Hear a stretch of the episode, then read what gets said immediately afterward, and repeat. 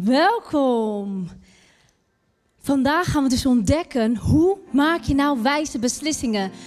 Bijna iedereen werkt of je bent op zoek naar een baan, maar hoe maak je nou die wijze beslissingen?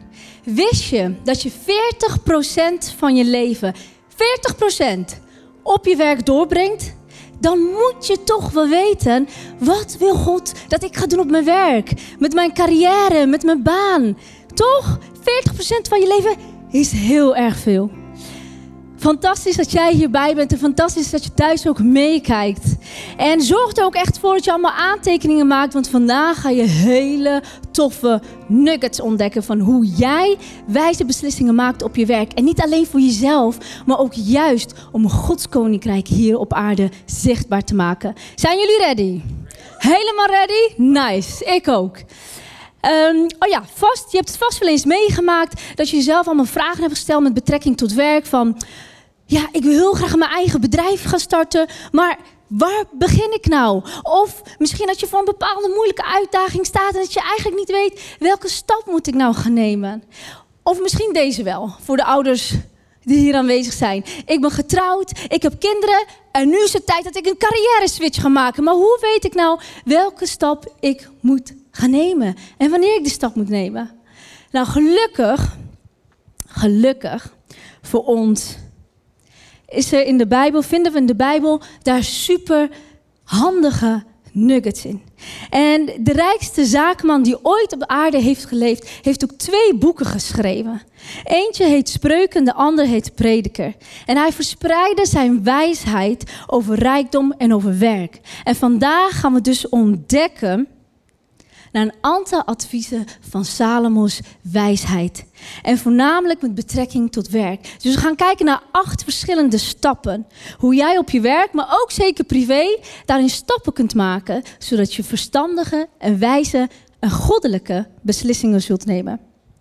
Het eerste, het aller, aller, allereerste wat je moet doen, is tromgeroffel. Check je Check je Bijbel. Check je Bijbel. Dat is echt nummer één wat jij en ik moeten doen. Check je Bijbel. Want daar zitten de allerbelangrijkste nuggets in. Voordat je ook maar iets anders gaat doen. Voordat je ook maar de perspectieven van iemand anders gaat bekijken. Moet je eerst Gods perspectief ontvangen. Jij en ik moeten eerst ontdekken, wat zegt God? Wat zegt God over mijn werk? Wat zegt God dat ik moet gaan doen? Welke stap moet ik gaan nemen? En de Bijbel die staat echt letterlijk, letterlijk vol met Gods wijsheden.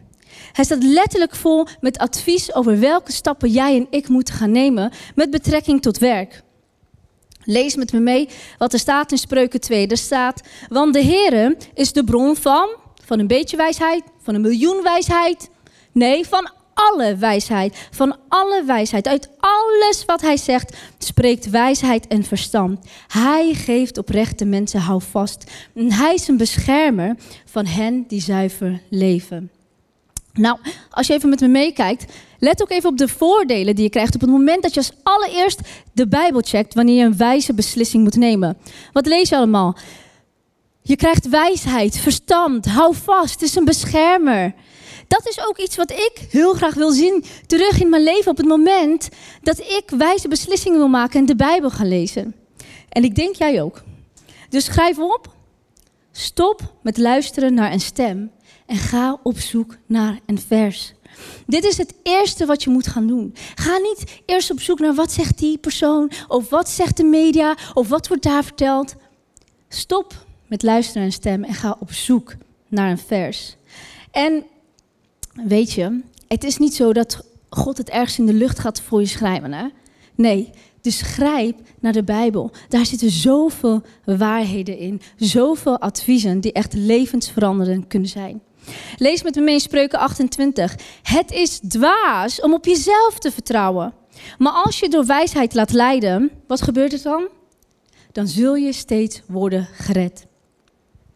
Met andere woorden, vertrouw niet alleen op een impressie. Want je hebt impressies die gebaseerd zijn op Gods woorden. Maar je hebt ook impressies die komen vanuit je eigen gevoelens. Misschien ken je dat wel. En soms heb je ook wel een hele specifieke impressie nodig van God. En daar kan je ook echt wel naar vragen, kan je ook echt wel naar bidden. Maar waar we op moeten letten is, want als je niet uitkijkt, dan ben je alleen maar met impressies en gevoelens bezig en vergeet je Gods woord. Dus aan de ene kant is het de noodzaak van de impressies geleid door de Heilige Geest. En aan de andere kant heb je ook, ook geleid door de Heilige Geest, Gods woord die tot jou spreekt. Want als je niet uitkijkt, dan ben je alleen maar bezig met impressies en gevoelens. Ik voel dit, dus ik ga die stap nemen. En vergeet je Gods woord en schuif je die zo aan de kant. Hebben we hem? Yes, we gaan verder. Dus de eerste vraag die jij jezelf wilt afstellen is, wat zegt God? Wat zegt God? Wanneer ik een beslissing wil nemen met betrekking tot werk, maar eigenlijk ook met alles, hè? Met familie, met je vrienden, uh, collega's, je klasgenoten, met alles wat je doet. Wat zegt God? Check de Bijbel. Zijn jullie ready voor die tweede? Ja. De tweede is, check of verzamel, verzamel feiten. Verzamel feiten. Ga niet zomaar ergens op af zonder dat je eerst feiten hebt verzameld. En dit is ook het principe van informatie. Wat je hier doet is alles uitzoeken. Je gaat alles lezen, onderzoeken, weer bespreken, weer verder onderzoeken. Je gaat alle feiten die je nodig hebt, die ga je verzamelen. En dan krijg je een veel realistisch beeld voordat je een beslissing gaat nemen. En stel, stel je voor, je denkt bij jezelf van, uh, ik wil mijn eigen bedrijf gaan starten. Ik kan zo goed koken, ik ga mijn eigen restaurant beginnen. Dat gaat niet. Dat gaat wel, maar of het gaat lukken, dat is weer een ander verhaal. Je moet eerst al je feiten gaan onderzoeken. Hoe is de markt? Moet ik eerst misschien onderzoek gaan doen onder de klanten? Is er überhaupt weer een nieuw restaurant nodig in Leiden? Check de feiten. En veel mensen beginnen een bedrijf of krijgen een baan zonder eerst te controleren, te controleren van hoe is de arbeidsmarkt nou? Hoe is de arbeidsmarkt? Wat is er nu nodig? Waar moet ik nou gaan onderzoeken? Lees met me in Spreuken dertien, daar staat, een verstandig mens denkt altijd eerst goed na. Zijn hier verstandige mensen? Ja, een paar. Oké, okay. Ik hoop thuis een heleboel. Nee, jullie zijn allemaal verstandige mensen natuurlijk. Allemaal verstandige mensen. Nou, als we teruggaan naar de illustratie van een restaurant. Uh, wie komt uit Leiden? In de Haarlemmerstraat heb je daar een restaurant uh, vlak bij de HEMA. En ik weet niet of je is opgevallen, zo'n klein gebouwtje. Zijn heel vaak zijn er echt nieuwe winkels binnengekomen, weer nieuwe restaurants. En die gaan steeds weer weg. Hij staat nu volgens mij ook weer leeg. Nou, als je tegen mij zou zeggen, Heaven, ik wil een nieuw restaurant gaan starten. Dan is mijn advies, ga niet daar. Ga niet daar. Want ze zijn heel vaak weer gekomen en weer weggaan, weer gekomen en weer weggaan. Check je feiten voordat je een stap neemt. En uit een uh, onderzoek van het C B S blijkt dat zestig procent, zestig procent van de startende zelfstandigen binnen vijf jaar stoppen met hun onderneming. Binnen vijf jaar. Wat zegt dat? Het zegt dat die andere veertig procent eerst haar onderzoek goed heeft uitgevoerd. En dat die hebben geslaagd. Dus check de feiten. En een van de grootste fouten die we kunnen maken bij het nemen van beslissingen is ongeduldig zijn. We willen het nu, we willen het zo snel mogelijk, het liefst gisteren nog. Het is belangrijk om de juiste beslissingen te nemen, maar niet om een snelle beslissing te nemen. Dus de tweede vraag die jij wilt afstellen is, wat moet ik weten? Wat moet ik weten? Check je feiten. Dus ten eerste, wat heeft God gezegd? Ten tweede, check je feiten. En de derde stap, Jos, vertel yes. ons daarover. Oké okay dan. Hey, uh, volgende bordje. Dit is mijn favorite. Voor de, ook voor de mensen thuis. Woe. Advies. Wie kent dat woord nog? Kunnen jullie dat woord herinneren? Advies. Vraag advies. Zo belangrijk om advies te vragen. Eerlijke vraag. Wie heeft er advies nodig voor zijn kids? Wie heeft er advies nodig voor zijn werk? Oké, okay, ik zie zomaar handen omhoog gaan. Oké, okay, dat zijn er nogal wat. Maar als ik jullie vraag, wie leest de handleiding als je een nieuwe computer koopt? Oké, okay, oh wauw. Oké. Okay. You are wise. Hey, maar wie leest de handleiding als je nu een ad- ad- apparaat koopt? Ik ben heel eerlijk. Ik niet. Ik lees geen uh, handleidingen. Als ik wijze beslissingen moet nemen, dan vraag ik wel advies. Maar weet je wat ik ook merk, is dat we voor heel veel zaken gewoon denken alsof we het weten. We doen alsof we het weten, maar we weten het eigenlijk niet, maar we doen het gewoon en we gaan dan later op de blaren zitten. We slaan een hoofdstuk over is om echt advies te vragen. Want advies is belangrijk om plannen te doen slagen. En je kan misschien zeggen van ja, maar ik ga toch in gesprek met mijn beste vriend. Supergoed. Uh, maar ik zou zeggen, niet alleen dat, maar ga ook verder. Er zijn heel veel mensen onder jullie die een huis hebben gekocht en heel veel geld betalen voor goed advies, toch? Om een goede hypotheek af te sluiten. Dat zijn geen kleine bedragen, maar als het vaak gaat om beslissingen over onze identiteit, over ons karakter of over onze baan, uh, dan slaan we vaak advies over en uh, gaan we maar zelf wat uitproberen. Ik wil je echt aanraden ook naar Salomo te luisteren, in zijn woorden te kijken, in Spreuken, in um, Prediker, om echt te ontdekken wat zijn wijsheid is. Want hij wil ons iets meegeven. Hij zegt eigenlijk, ga niet alleen met je beste vriend praten.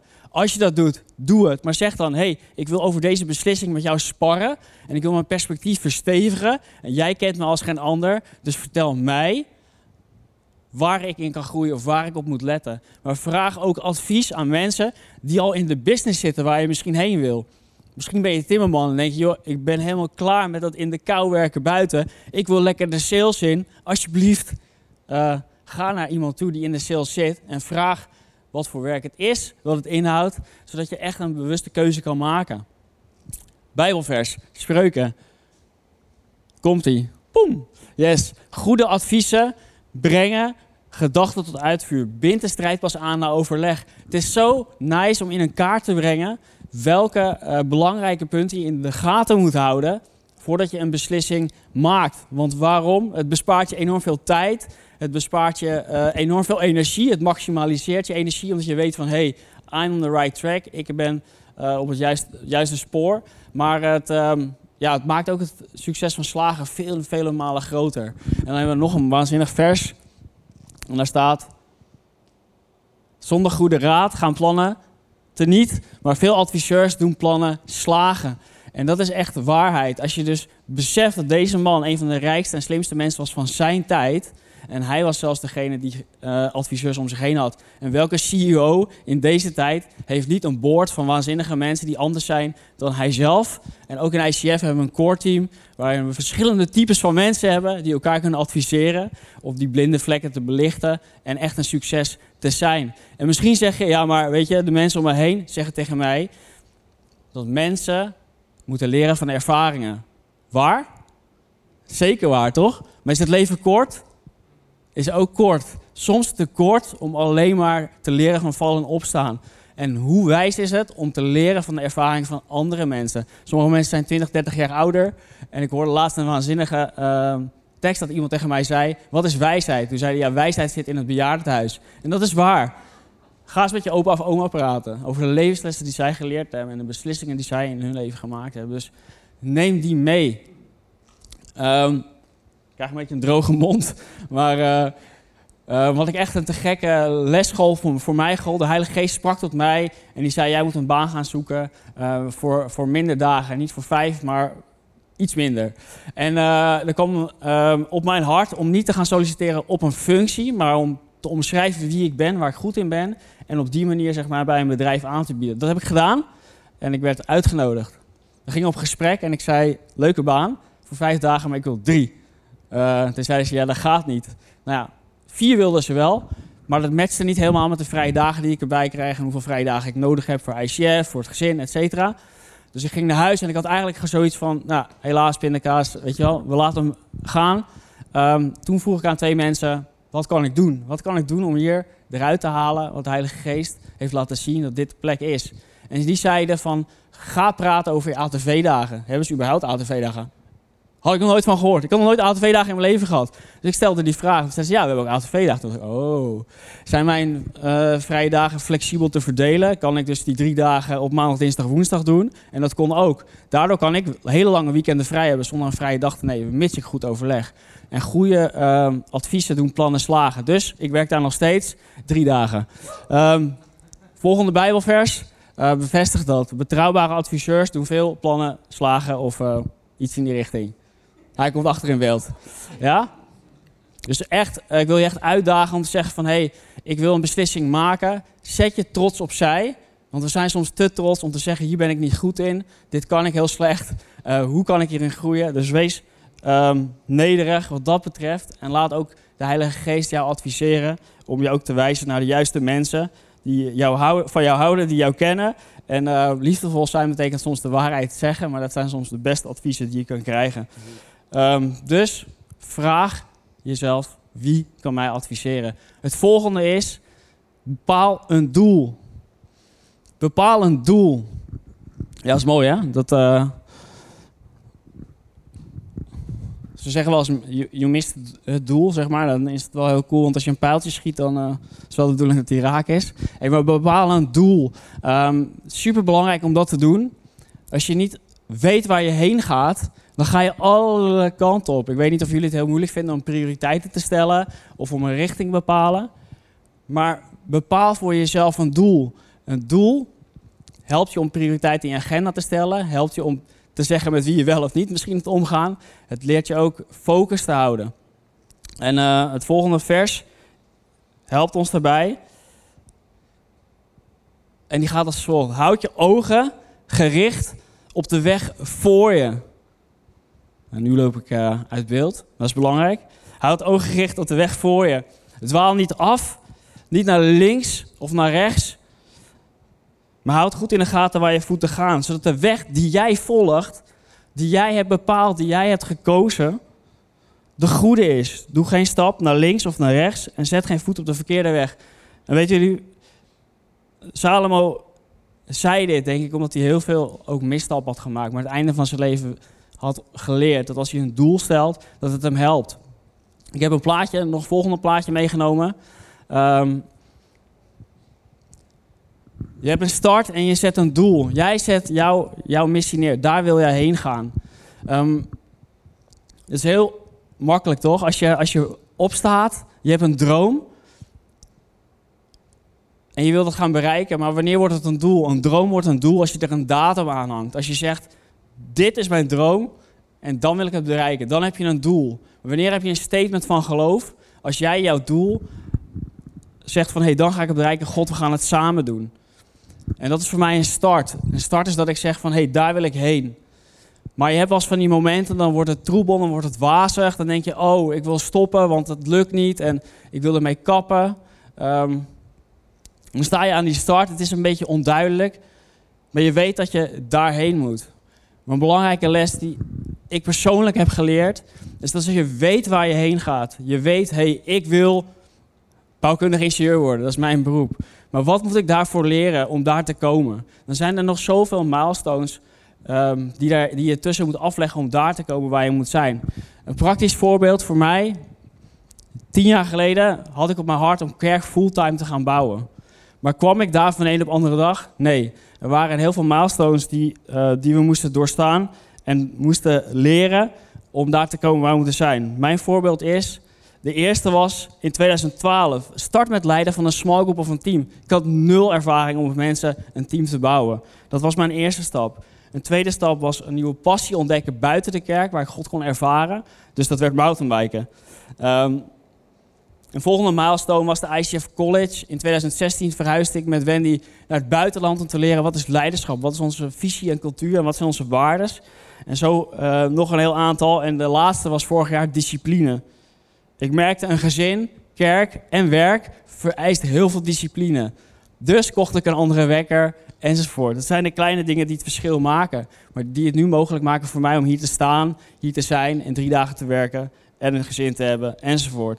Het is een grove tijdlijn, maar weet je waar milestones helpen? Soms is het troebel, dan zie je het doel niet meer. Je weet dat het er is, maar je raakt teleurgesteld. En milestones helpen je om mini-stapjes te nemen. De small improvements. Ga het boek over Toyota lezen, die zijn er helemaal master in. Small improvements helpen je om daar te komen waar je moet zijn. Omdat je elke keer ook even een overwinningje voelt. Dat je denkt, woe, yeah, lekker, we gaan door. Dus zet een datum op je doel en bepaal je milestones. Heb je ook advies voor nodig? Want sommige milestones moeten anderen je wijzen, laten zien waar je moet groeien. Oké, okay, de laatste voor mij dan. En Evan, dan mag jij hem weer doorgeven. Dus, uh, woe. Uh, evalueer de kosten. Mm, Oké. Okay. Nu word ik een beetje negatief, denk ik. Maar het eerste punt was, hè, wat ik zei, bepaal een doel. Maar een doel bepalen is eigenlijk nog makkelijk. Het is eigenlijk makkelijk. Ja, dat klinkt dan weer, uh, dat is vet moeilijk. Nee, het is moeilijk, maar het is eigenlijk ook makkelijk. Wat is de allermoeilijkste te beantwoorden vraag voor het maken van een nieuwe beslissing? Is wat mag het je kosten? Evalueer de prijs die jij daarvoor wilt betalen. Ik ken zoveel verhalen van ja, ik wil een bedrijf zus en ik wil dat. Um, zijn die mensen die gitaar spelen? Ah, bless you. Ik had ook zoiets, dat wil ik ook leren. Die gitaarsolos, weet je, je speelt drum, dus gitaar wil ik er ook bij en akoestische gitaar. Maar dat doet zo'n zeer aan je vingers, jongen. En dan moet je eelt en dan, dan voelt je vrouw eraan en dan denkt ze...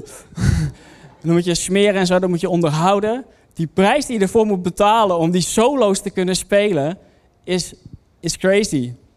Maar als je de, de prijs gaat omarmen die je ervoor moet betalen, dan remt dat je proces niet af.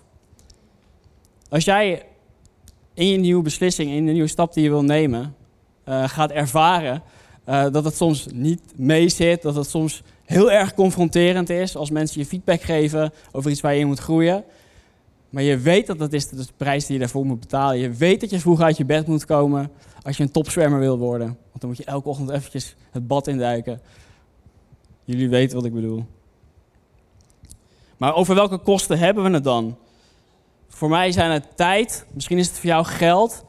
Um, misschien is het voor sommigen van jullie privacy. Misschien ben je echt een soort van maatschappelijk werker en dan sta je, dat je deur altijd open. Dan betaal je soms een hoge prijs op zaterdagmiddag als ze aan je deur staan te bellen. En dan ben je lekker met je gezinnetje aan het eten. Maar dan wordt het toch van je verwacht dat je met een glimlach mensen naar binnen haalt en te eten geeft en drinken geeft en hun verhaal aanhoort. Maar dat is amazing, want zo kom je tot je doel. Zo kom je tot iemand waar mensen van houden, waarvan mensen van willen leren. Uh, maar ook Salomo zegt hier iets bijzonders over in Spreuken twintig, vers vijfentwintig zegt hij. Het is dom en te haastig iets aan God te beloven en je daarna pas af te vragen... Uh, of je je belofte wel kan houden. Dus dat laat ook zien dat Salomo zich heel erg bewust was. Als wij een statement van geloof maken, een doel stellen en zeggen... Hey God, dit wil ik gaan doen. Bereken van tevoren je kosten. En misschien ben ik de eerste die tegen je zegt... Ik moet het zelf ook heel vaak leren. Maar als iemand je in de Haarlemmerstraat vraagt om een krantje te kopen... of lid te worden... Um, dan zeg je ook niet altijd meteen ja. En als je wijs bent, zeg je ik denk er nog even over na. Maar dat geldt ook met uitdagingen in je leven... Met misschien een project op je werk of hier in de kerk. Uh, het is goed om te zeggen, waanzinnig dat je dat in me ziet. Ik ga er nog goed over nadenken. Want je moet zelf bepalen wat de kosten zijn die je ja, voor jezelf moet maken... om daar te komen waar uh, iemand wat misschien in jou ziet. Want het is makkelijker om in de schulden te komen dan eruit te komen. Het is makkelijk om een relatie te starten, maar een relatie beëindigen is niet zo cool. Um, het is makkelijk om je agenda te vullen... Maar afspraken afzeggen is ook niet zo cool. Dus het is makkelijker om er ergens in te komen dan eruit te komen. Dus vandaar, um, bereken de kosten. Doe dat. Want wat Jezus zegt het zelf. Jezus zegt zelf in Lucas, als jij een toren wil gaan bouwen, ga je toch eerst echt uitrekenen wat het zal gaan kosten. Je moet toch wel weten of het je werk zal, of het je, uh, of weten of je het werk zal kunnen afmaken. Want stel dat je het werk niet kan afmaken, nadat je het fundament hebt gelegd, um, dan zal iedereen je uitlachen. Ze zullen zeggen, ha, die man die begon te bouwen, uh, maar hij kon het niet afmaken. Dat is niet wat we willen. We willen starten, goed starten en afmaken. En het maakt niet uit of het een jaar duurt of tien jaar. Um, Dat zeg ik altijd. In het een ben je goed, het ander ben je minder goed. Maar de bottom line is, je maakt het af. De vraag is, is het de moeite waard? En daarom moet je de kosten evalueren. Is het het waard om soms dingen op te offeren? Als je privacy, als je tijd, als je geld. In veel gevallen ja. Uh, en zeker als, het, als Jezus daarin voor jou centraal staat, gaat hij echt dingen mogelijk maken. Heaven, obstakels. Yes. Dat is ook een dingetje. Ligt water voor je. Service, hè? Hey. Hey, de volgende stap is... maak plannen voor obstakels. Maak een preventieplan. Want jij hebt misschien geen zin in obstakels. Jij hebt misschien geen zin in uitdagingen. Maar die obstakels hebben wel zin in jou. Dus of je het wilt of niet... obstakels zullen komen, problemen zullen komen... uitdagingen zullen komen. Maak plannen voor die obstakels. En dit is het principe van voorbereiding. Je moet voorbereid zijn. Want obstakels kun je niet negeren. Het zou heel leuk zijn, toch? En laten we eerlijk zijn, het kan. Maar uiteindelijk komen ze. En dan halen ze je zo onderuit, toch? Dus maak plannen voor obstakels. En hier is de sleutel. Hoop op het beste, terwijl je voorbereidt op het ergste. Er zullen stro- stormen komen in je leven. Dat is een feit, toch? Die stormen, die zullen komen. Maar hoop op het beste, terwijl je voorbereidt op het ergste. En als ik zeg, uh, plan voor het ergste, laat me dan duidelijk zijn wat ik niet zeg. Ik zeg niet, je moet je problemen gaan oplossen. Want dat kan niet. Je kan niet de proble- problemen van morgen vandaag oplossen, toch? Dat kan niet. Dus dat moet je niet gaan doen. Want die problemen zul je gaan oplossen op het moment dat ze er zijn. En op het moment dat die problemen er zijn, kun je erop vertrouwen dat jouw papa God er voor je is en jou de energie en de kracht zal geven om die problemen op te lossen. Maar wat je wel kan doen, is je op voorbereiden en plannen voor maken. En dat is wat je wel kan doen. Laten we luisteren naar het verhaal van Desiree, hoe zij zich voorbereid had op de obstakels die zouden komen.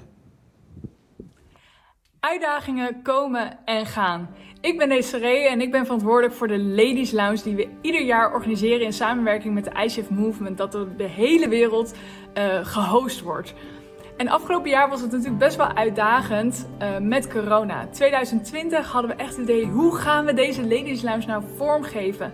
Een Ladies' Lounge was wat bruist van worship, inspiratie, van God ontmoeten, van elkaar beter leren kennen. Hoe zou dat nou moeten gaan? Samen met het team hadden we verschillende plannen voorbereid wat er op dat moment, met het scenario wat er dan op dat moment voor onze voeten lag, wat we dan konden gaan uitvoeren. En dat was zeker nodig, want één maand voor de Ladies' Lounge, eind september, raakten wij onze opnamelocatie slash locatie van de kerk raakten we kwijt. En ik was echt wel een beetje overweldigd, dat ik dacht, wat, wat gebeurt er en hoe gaan we dit oplossen? We hebben gebeden voor wijsheid, voor creativiteit en inzicht. En die week nam onze lead pastor Arie nam contact op met een locatie waar we hele warme banden mee hadden en hebben. En dat is de E C C.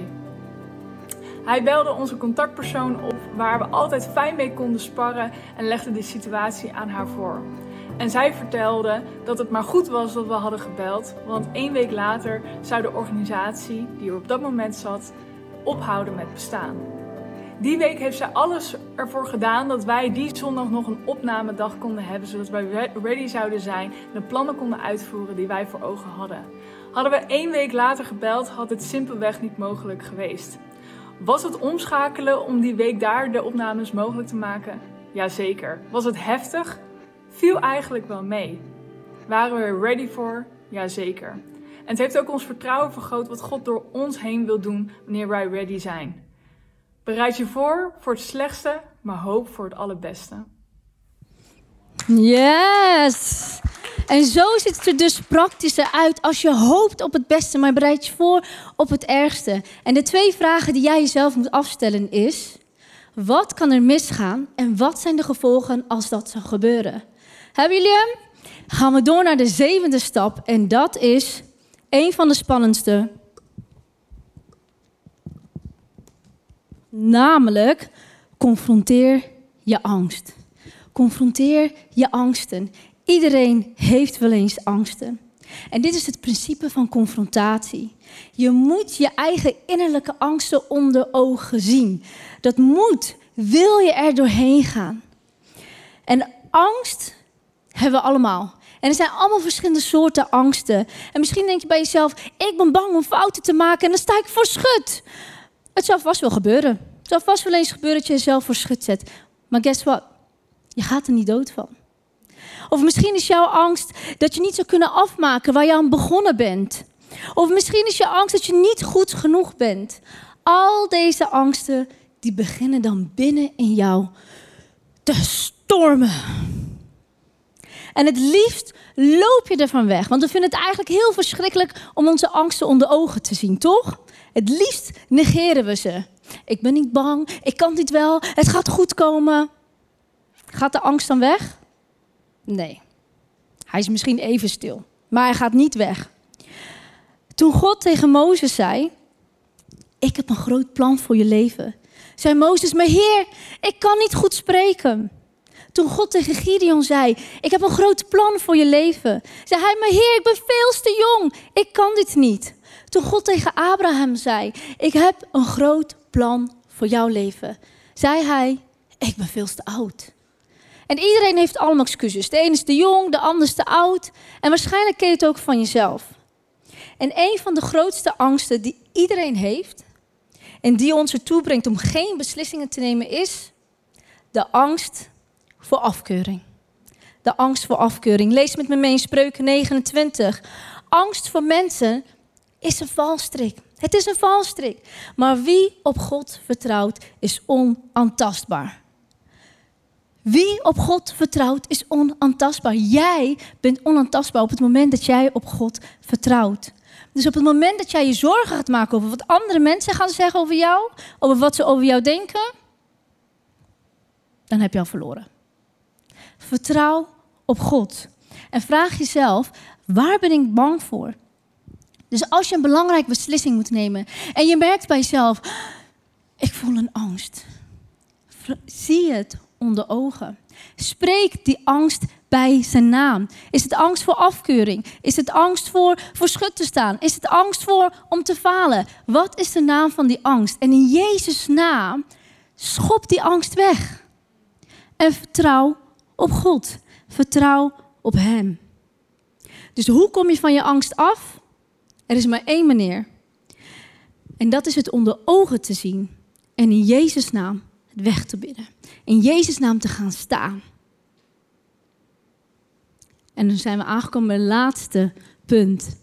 En het laatste punt is, stap uit in geloof. Stap uit in geloof. En als je naar die afbeelding kijkt, ik weet niet wat jij denkt, maar ik denk dan... En zo voelt het soms ook om uit te stappen in geloof. Maar weet je wat? Je staat er niet alleen voor. En dit is het principe van initiatief nemen. Op een gegeven moment moet je de trekker overhalen. Op een gegeven moment kan je niet meer richten, maar je moet die trekker overhalen. En je moet die stap gaan zetten in geloof. Een van mijn favoriete versen is Romeinen acht achtendertig. Als God voor mij is, wie kan er dan tegen mij zijn? Wie? Geen angst, geen onzekerheid, niemand. En als jij dat gelooft en daar elke dag op staat, ondanks dat je die angst voelt, want die blijf je best wel voelen, maar toch ervoor kiest om daarop te staan, dan ben jij in staat om die stap uit geloof te nemen. Lees met me mee in Spreuken drie. Vertrouw met heel je hart, dus niet een half, niet dertig procent of tachtig procent, honderd procent met heel je hart op de Heer. En verwacht het niet van je eigen verstand. Hoe slim jij jezelf ook vindt, hoe hoog jouw I Q ook wel niet mag zijn. Ga niet alleen maar uit van je eigen verstand. Maar laat God delen in alles. Letterlijk alles wat je doet. En dan kan Hij je levensweg bepalen. God ondersteunt degene die in geloof stappen zetten. God ondersteunt die mensen. En dat heb ik zo vaak meegemaakt en zo vaak om me heen gehoord. Hetzelfde was ook toen ik een stap in geloof moest nemen. En een baan moest gaan zoeken waarbij ik niet meer in de weekenden hoefde te werken. Waarbij ik niet meer avonddiensten hoefde te werken. Dat deed ik al tien jaar lang. Ik werk binnen de hulpverlening, momenteel binnen jeugdzorg. En daar is het normaal dat je eh, avonden werkt en weekenden werkt. En op een gegeven moment wist ik, Vader, dit is hem niet meer. Ik moet een stap in geloof gaan zetten. En een andere baan gaan zoeken. Waarbij ik niet meer in de weekenden werk. Want ik wil op de zondag mij volledig, uh, volledig voor gaan voor uw kerk. Ik wil hier aanwezig zijn. Ik wil mijn talenten, mijn gaven gaan inzetten. Dus in Jezus' naam, ik ga op zoek naar een nieuwe baan. En ik ben op zoek gegaan naar een nieuwe baan. En ik heb eigenlijk ontslag genomen van mijn huidige baan. En ik ben op zoek gegaan naar een nieuwe baan. Hoe lang denk je dat het geduurd heeft voordat ik een nieuwe baan had? Zes maanden. Zes maanden heeft het geduurd voordat ik een nieuwe baan had gevonden. Waarbij ik niet meer in de weekenden hoefde te werken. Waarbij ik niet meer in de avonden hoefde te werken. Was het spannend? Jazeker. Was het financieel spannend? Jazeker. Maar mijn man en ik hadden al eerder een periode meegemaakt waarbij maar één iemand uh, um, de loon kreeg en de ander op zoek was naar werk. Dus we wisten, God voorziet. Hij ondersteunt de mensen die een stap in geloof nemen. Werd ik tussendoor verleid door andere banen te nemen. En denk, nou, misschien heb ik toch verkeerd verstaan, God. En ik ga toch maar even een baan nemen waarbij ik toch in de weekenden moet werken. Jazeker. Maar op het moment dat je vertrouwt, op het moment dat je deze stappen neemt. En een stap in geloof neemt. Geleid door Gods wijsheid. Dan zal God jou daarin voorzien. En daarin moeten we gaan staan. Daarin moeten we gaan geloven. Dus hier is de vraag voor jou. Waarin moet ik op God vertrouwen? Waarin moet jij op God vertrouwen? Op welk gebied van je leven? Op welk gebied binnen je werk? Want je hebt God pas echt geloofd als je iets hebt geprobeerd dat je niet op je eigen kracht kunt. Dat je moet zeggen, Vader, ik vertrouw volledig op u. En ja, het is spannend. En ja, soms voel je je zwak, ziek en misselijk. Ja, dat kan. Sterker nog, dat zal gebeuren. Die kans is heel groot. Maar jouw God ondersteunt jou. En hij geeft jou de wijsheid die jij nodig hebt. Dus vraag jezelf af, waar moet ik op God vertrouwen? Want moed is niet de afwezigheid van angst. Maar moed gaat vooruit ondanks je angst. Laten we naar het verhaal, naar de verhalen luisteren van een aantal helden. Die de wijsheid van God hebben gevolgd. Die deze stappen in de praktijk hebben uitgevoerd. En laten we ontdekken wat God in hun leven heeft veranderd. En hoe God zichzelf zichtbaar heeft gemaakt bij de mensen om hun heen. Tijdens mijn sollicitatieproces zat ik in de luxe positie dat ik mocht kiezen uit drie verschillende functies. Maar al snel kwam mijn besluiteloosheid om de hoek. Want wat was nou serieus de beste optie? Ik had feiten nodig. Ik werd namelijk gek van het gepieker. En daarom besloot ik een overzicht te maken en alles onder elkaar te zetten. Wat waren de arbeidsvoorwaarden? Wat was de bedrijfscultuur? Wat waren de plussen en de minnen van de werkzaamheden zelf? En wat voor soort collega's zou ik krijgen? En dat zorgde ervoor dat ik die knoop door kon hakken. Ik heb de mensen om mij heen gevraagd waarvan ik zeker wist dat zij hun leven samen met God leiden. Zij gaven mij de juiste advies. Na anderhalf jaar wilde ik weer aan het werk. Ik wilde minder werken en meer verdienen. En ik dacht, God, als het de bedoeling is, zorg er maar voor. Ik heb maar één sollicitatiegesprek hoeven doen. God gaf mij een beeld van een vierdaagse werkweek waarbij ik mij zorgen maakte over wat het me allemaal zou kosten. Maar na deze stap liet God mij zien dat het de moeite waard was en alles juist beter uitpakte. God gaf een tijdje geleden een droom in mijn hart om mijn competenties nog verder te ontwikkelen, waardoor ik anderen nog beter kan helpen in mijn werk. Maar ik durfde geen stappen te ondernemen, totdat ik op een avond bij een training in de I C F werd bevestigd. Esther, ik heb jou die droom gegeven. Ik heb jou geroepen. Gooi al je angsten nu overboord en ga stappen ondernemen. En hoe spannend het ik ook vind, ik onderneem nu stappen. Ondanks dat ik dacht dat de vacature mij te hoog gegrepen was, heb ik op God vertrouwd en heb ik de baan gekregen na één sollicitatiegesprek. Twee jaar geleden merkte ik dat ik niet meer helemaal op mijn plek zat bij mijn werkgever. En op een avond was ik daarvoor aan het bidden en vroeg ik aan God, Vader, wat moet ik doen? Wat is mijn volgende stap? Moet ik hier blijven? Of moet ik op zoek gaan naar iets anders? En ik merkte dat ik het best lastig vond om God hierin te vertrouwen. Maar twee weken later kreeg ik een telefoontje met een baanaanbod met exact dezelfde werkdagen als dat ik had, maar met veel betere voorwaarden. En wist ik, ik kan ook God in al mijn werksituaties vertrouwen. Come on, applaus wow. Voor deze helden. En zo ziet ze dus uit als je praktisch ook echt deze stappen uitvoert en God plek laat nemen op je werk. Laten we met z'n allen gaan staan. Yes. En laten we met z'n, met z'n allen gaan bidden. En als je afvraagt, waarom is dit nou zo belangrijk? Want de keuzes die jij neemt met betrekking tot de, je werk, die bepalen je levensweg. Die bepalen jouw karakter. Die bepalen jouw lot. En die bepalen in hoeverre God zichtbaar wordt in jouw leven. Laten we bidden. Ja, Jezus, dank u wel voor uw God gegeven talenten die we hebben gehad, gaves en aanleg om te doen waar we goed in zijn. U wilt ons ook op ons werk gebruiken om echt een licht in de duisternis te zijn en een, en een baken van hoop te zijn. Gebruik onze um, ja, wijsheid en inzichten om echt de juiste keuzes te maken. We hebben vandaag gehoord over zoek de feiten op in de Bijbel, evalueer de kosten, bepaal een doel. Help ons daarbij. En ik wil ook bidden, Heer, dat we dat ook persoonlijk nu in onze eigen woorden naar u mogen uitspreken. Dat waar we op dit moment echt een uitdaging en een stap willen zetten, dat we die nu weer uitspreken. En voor mij is dat nog steeds discipline om daar sterker in te worden. Misschien is dat voor jou iets anders, maar ik wil je echt uitdagen om het gewoon te zeggen, stil, in je eigen woorden.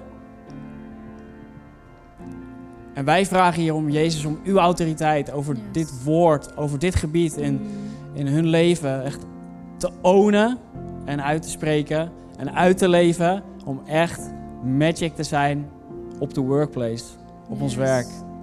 Yes, Vader, dank u wel dat u zo'n liefdevolle Vader God bent. En dat wij niet bang hoeven te zijn, maar dat we echt stappen mogen gaan zetten in geloof. Dat we erop mogen vertrouwen dat u bij ons bent en dat u tot ons spreekt wat, bet- wat betreft ons werk. Dat we niet allemaal zelf hoeven te doen, maar dat we echt de Bijbel mogen lezen, uw woord. U bent zo dicht bij ons. En Heilige Geest, we bidden ook dat alle angsten die we hebben met betrekking tot werk of de volgende stap die we willen nemen om een wijze beslissing te nemen, dat die weg mogen gaan. We willen ze onder ogen zien. En in uw naam verder stappen gaan zetten. Zodat ik verandering mag brengen op mijn werk. Zodat ik daar iets teweeg mag brengen in uw naam, Jezus. Dat ik ook op mijn werk wonderen mag meemaken. We danken u voor alles wat u ons geeft. We danken u dat u ons ondersteunt, dat u altijd bij ons bent. In Jezus' naam. Amen. Amen. Amen. Oké, okay, ready for some worship? Ik wel. Ah. Moeten wij wel eraf, Jos? Ja, yeah, let's go.